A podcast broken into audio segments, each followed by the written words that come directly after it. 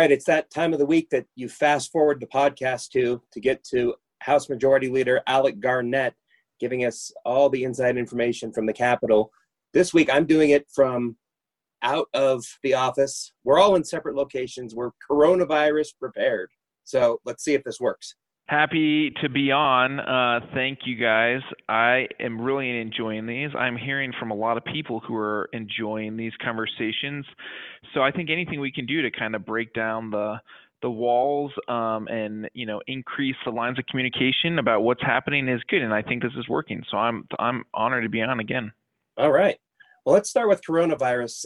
Do you have any better sense for what might tip the scales toward a decision about shutting down the legislature?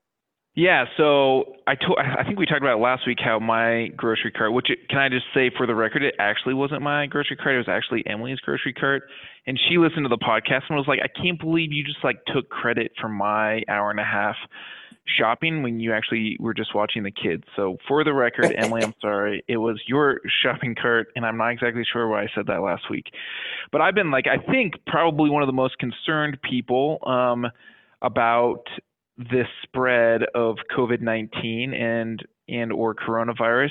So I've been watching it closely. I have been following all the international news closely. I've been watching what other states have been doing. I've been working with the governor's office and I think where we're at now is we have a hot spot up in Pitkin County around Aspen. The governor declared a state of emergency um, yesterday and because it's a state of emergency around a pandemic, it actually changes the rules that govern the joint rules that govern the two chambers. And there is this joint rule 44 that has never been used before, that was created in 2009 to address this specific issue, which is a state of emergency, not for like a bomb cyclone snowstorm, but for a pandemic. And because of that, there are different rules that will apply to the legislature. One of them is around this question of if you go into recess, uh, does that stop the 120 day clock? And if so, how does it stop it? So the Constitution, I think, is silent to the fact that the legislature has to meet in 120 day continuous calendar. It says 120 days, but it doesn't say continuous. It's that consecutive part, right? Yeah, it's a consecutive part.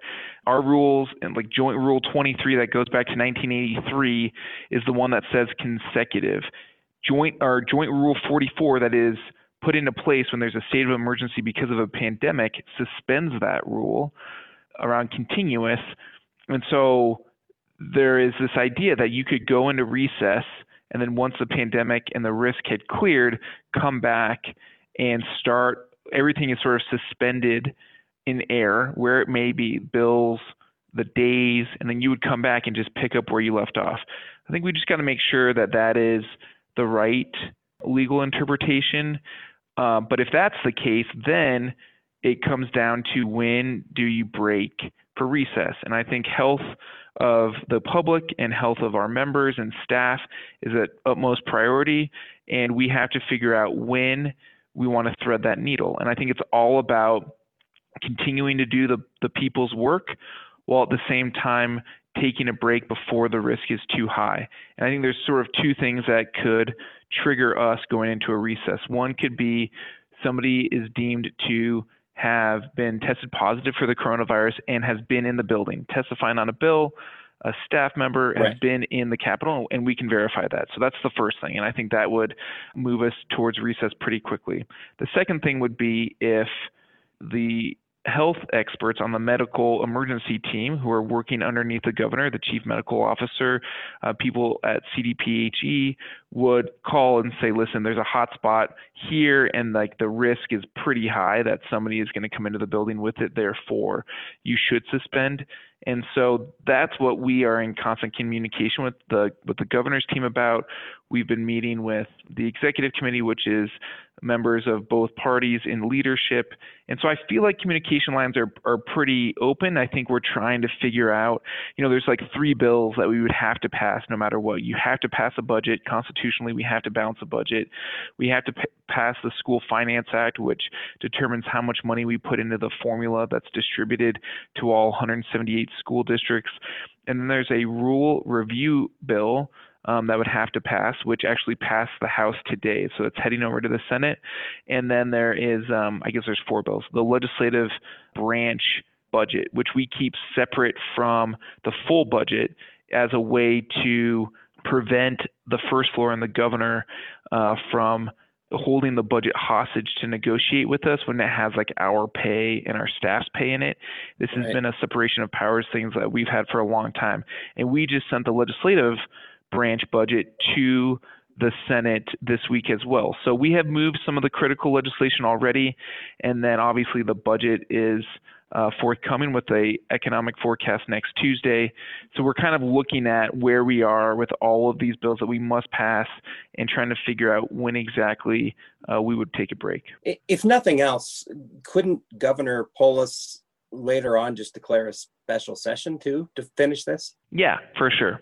And I think that's, um, I mean, I think the only challenge there, um, I, I love Governor Polis, uh, but the the governor sets the agenda for uh, right. um, the special session, and so in a way, we're kind of like yielding a little bit of authority to the executive branch there. But listen, we're all working together in what is, you know, the WHO is deemed a worldwide global pandemic. So, you know, we're taking this all very seriously, and I think we're we're trying to uh, make the best decisions we can with the information that we have.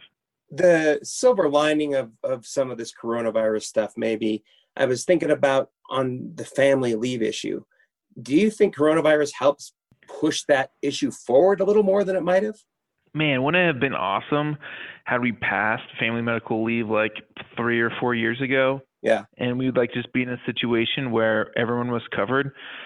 So yeah, I think it does. I think that it helps. I mean, I think the governor has been trying to lead on that issue, which makes sense in terms of you know it's one thing that I brought up with the governor in one of our first briefings was hourly employees who depend on going to work to pay for their rent and their mortgage and their uh, to put food on the table, they're not going to stay home if they have coronavirus because you know the priorities they can't. that yeah, they can't. And so trying to make sure we're putting them first in these discussions about emergency operations is critical paid family medical leave would have would solve all of this so it does help that narrative though once that bill's introduced which I think would, you know, I don't know exactly when that's going to be, uh, maybe next week. But the point is, it's going to help that narrative, though I hope we don't need a pandemic in order to do what's right. that's the truth. Well, do you think it plays any role in, in the Colorado option discussion? I think so. I mean, Craig uh, Hughes uh, was online tweeting today about it looked like the Colorado Hospital Association was using the stress on hospitals as a reason not to pass public option. All right. Okay. Yeah, which doesn't make a ton of sense because the bill doesn't. If the bill were signed into law today, it doesn't go into effect for like two years. right. So, do I think that it's going to be used either in committee to? It's in committee as we speak. Uh, either in committee during testimony or on the floor. Yeah, I, I think probably it will do I think it should? No, I don't think it has anything to do with it. But I do think, you know, I've been on the phone with presidents of hospital systems today because what we want to make sure that we're doing is we're being very responsive to real world pressures that they're feeling uh, because of um, increased capacity on on hospitals, and sure. so trying to look at ways to be more flexible with sharing data between hospital systems, figuring out ways to prioritize the testing of healthcare professionals who may have been exposed, because um, there's rules about when if you've been exposed, you have to get a test back, or you're like you you can't come to work. So making sure we prioritize those things are things that I think are very real. We're trying to make sure we have open lines of communication, so that if there are things that we need to do legislatively, um, that we can start working on those now before uh, we go into recess. What are your early impressions on what you've seen as far as the Hospital Association and others in their opposition strategy to the Colorado option? They spend a lot of money um, on uh, TV and on mail. We've talked about that. But I, I, mean, I guess I mean to say more like in the since the bill has been getting ready to be introduced, yeah. and has that shifted yeah, yeah. their strategy? It has. All of a sudden, it's like we agree there is a problem in our healthcare industry. We agree prices are too high. We agree that we need to find a solution. It can't just be on the backs of hospitals. And the discussions that have been happening around tables for the last three or four years have included everybody from the industry the pharmaceutical side, the doctor side, the hospital side, the insurance side. And everybody points a finger at everybody else. And my frustration is if it's not public option, we have been saying, I have been saying for months, for months, since the report came out in the fall, I've been saying if it's not public option, I just want to make sure that we are reducing healthcare costs for the constituents in my district and in, in everyone else's districts. I can't believe in this late hour, like now is when you're coming to say, whoa, whoa, whoa, whoa, whoa, this isn't the solution. We need to find another one. And so, in a way, I have just seen uh, this this conversation it, it is hard at this point to say let's put that bill on pause and let's open up another conversation. I'm not saying it's impossible. I'm not saying that you know they're not trying to do that. But it's a little disingenuous. This this this process is all about timing. I have a lot of respect for Representative Kennedy and Rep- Representative Roberts who have put in hours of work on uh, the legislation that's in committee now. In a, in a, in a way, it's like it's hard to put them in a situation now where it's like, wait a minute, just set out all those hours uh, off to the side and, and, let's go back to the drawing table. But you know, it's it has happened before, um, but that's sort of where the strategy is now. Let me ask you about a couple of gun bills that have gotten some attention. Uh, both of them are, uh, well, they're they're somewhat similar. One of them would secure storage for firearms. One would deal with reporting loss or theft of firearm within 24 hours. Surveys show that these have pretty strong public support. Any reason to think these aren't going to make it through? No, I mean, I think, I mean, I tip my hat to, I mean, I always tip my hat to Representative Sullivan. He's one of my best friends in the legislature. I tip my hat to, you know, um, Kyle Mullica and Monica Duran and uh, Sonya Jaquez Lewis for all of their work in the interim, stakeholding with law enforcement and with a lot of other groups to uh, move forward on this legislation uh, last week. I think it was introduced on Friday. These are really, really common sense bills that are all about responsible gun ownership. I think we can all agree we want to reduce gun violence. We want to reduce uh, gun deaths across Colorado. We have a suicide epidemic in Colorado, especially with our teen population. And when it comes to safe storage, that's a really important piece of it. And making sure that there's mechanisms for people to lock up their guns, making sure that we're educating the public on why safe storage is important. There have been very successful education campaigns in this state, whether or not it was around methamphetamines around 2010 and 11, or whether it was around, you know, how to consume edible marijuana. Um, ever since uh, Maureen Dowd put that op-ed in the uh, New York Times where she came to Denver and didn't consume marijuana edibles, right. right? We have done a great job of educating the public on why to do things, and that is the number one thing that can change behavior, and that's what uh, sort of safe store the safe storage bill is prioritizing. And on the lost and stolen piece, there are a lot of uh, firearms that are stolen from cars at you know RTD uh, bus stops that are you know in long-term parking can be stolen from homes and just making sure that law enforcement's aware that those uh, firearms have been stolen is a way to help get illegal guns off the streets. It's a way to protect our communities. We're not taught, I mean, these don't carry the same weight as red flag in particular uh, or other things that we've done in the past, but they are common sense, and the public wants us to continue to do these things. And so I'm I'm confident that the sponsors are going to get these across the finish line, and I'm just it shows a, a level of legislating uh, for them to identify some things that other states, red states, have done across the country that we should be doing here. I mean, what is the argument against them?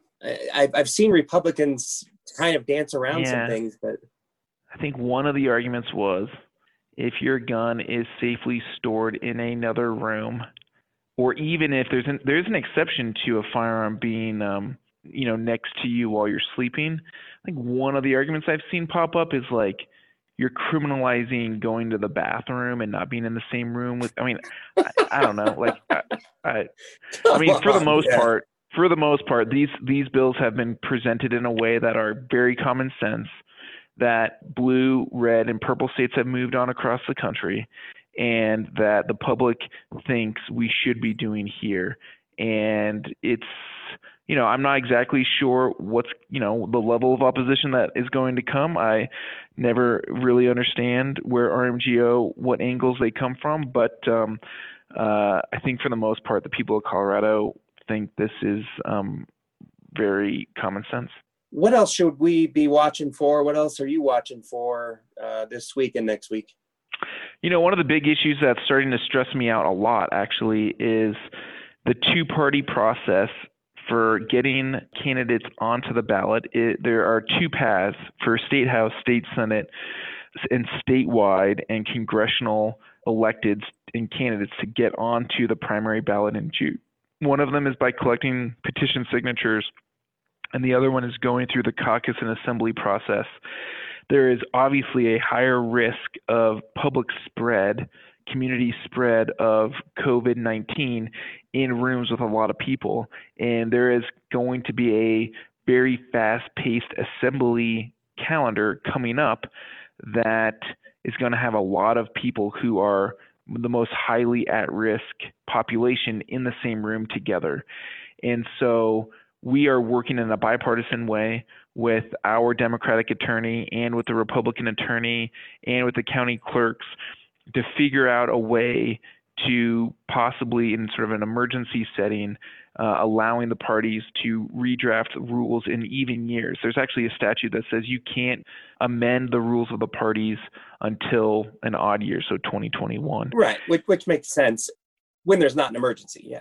Yeah, exactly. And so what we're trying to do is just think through if there's anything we need to do legislatively to make sure that our election season, primary season that we're in the middle of, uh, goes off without putting people at risk.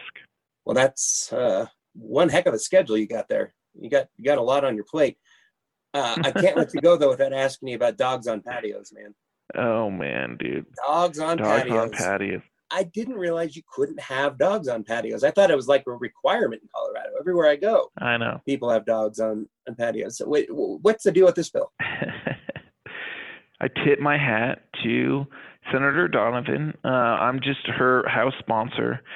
Senate Bill 78 has gotten a lot of attention from the media and uh, from others. What it essentially says is if the business owner, so we're going to start at the smallest unit and go out, if the business owner agrees and the municipality agrees to allow dogs on patios, then what the state is saying is that is allowed essentially what happened is there have been some examples of county attorneys across the state saying even if the local government agrees and even if the business owner agrees, we don't think that you're allowed to have dogs on patios. And so in that rare instance, because we're the state and we would, you know, oversee the 64 counties, we would say just to clarify, if all of these factors are met, dogs can be on patios. And that just, you know, we're not taking away any local control in the sense of forcing it on business owners or, you know, forcing it upon municipalities. We're just saying that in that very rare instance that the county attorney is unclear, uh, we're going to make sure that we are crystal clear on the state level. But it has turned into a bill that has gotten a lot of attention. We ran an amendment, so we ran it on second reading. We had it up on third reading. Then a member came up and said, I want to run an amendment to add all of the names of like every legislator's dog to the legislative declaration. So instead of me amending it on third, re- uh, listen, dude, we all want to, we all think we're pretty important, and we want our dogs to be memorialized in state right. statute forever. So Cleopatra, my little bulldog, she, her name was on the amendment, but we didn't want to do it on third reading because we didn't want to like violate House rules. So I sent it back to second reading. So we draft this amendment. We had all of the legislators' dogs' names on it. Then staff from the Colorado Channel calls uh, Katie in my office and says we want to add all our dogs' names oh to my it. god. So then so then we add all their dogs' names to it. So then our staff, our partisan staff, are like, we want our dog's name to it. So actually, while we're running the bill on second reading this morning, we move the amendment with all these dogs included. And all these other staff come down and other members saying, my dog's not included. So then Representative Humphrey, who is a Republican and I am friends with, he's my friend, but we almost never agree on policy, gets a substitute amendment drafted with all of the new dogs' names added to it uh, and runs that and uh, it got passed and it is going to be something that you know maybe is my legacy Well, but the problem, I, not really a problem I have, but wh- what if I have like a a pet kangaroo? Can I? Does that work Yeah. too? a good point it came up in debate yeah it came up uh, what else came up on debate was kitties on leashes potbelly pigs birds you know all these other things there are two things that govern how we legislate down here at the capitol one is single subject and two is the title of the bill so if the title of the bill would have said pets on patios it would have included snakes boa constrictors rats uh, chinchillas. Uh, but because it said dogs, I could not amend. I couldn't amend in these other pets because the title said dogs. And by doing that, you can't amend the title, but you can't expand the title. So you can't go from dogs to pets. You could go from pets to dogs, cats, and chinchillas. But because it started out as dogs, it was just dogs, and it broke the heart of many. So my kangaroo has to wait for next year. Yeah, your kangaroo can either run a bill for just kangaroos on patios, or it can it can we can run a bill for pets on patios, which would include a definition of pet, which we would you would have to make sure kangaroo was there. Of course, and the smartass in me is thinking, well, what if I name my kangaroo Dogs? Just the proper name of my pet. I don't, I don't know. I don't think changing the name of your pet to the species of animal included in the title would allow you to qualify. Well, we'll see I'd what the leave- courts I'd have to say that about up. that one. yeah, that's right. You can, and you know what? I, I there's a petition clause. So if you're so offended that your kangaroo named dog isn't included, you can go collect enough petitions to go and get it removed through the initiative process on the ballot. You, got to have a sense of humor to do this job. You really do. Uh, I, I don't know how you'd get through it otherwise. Uh, Yeah, a- a- yeah. Anything else we need to be looking out for? No, I think uh, we covered it. Let's we'll keep our eye out on COVID nineteen, and uh, rest assured we're we're watching it closely, and we're doing everything we can to keep everyone safe. And um, we will touch base next week. Great. Thanks very much. All right, see you guys.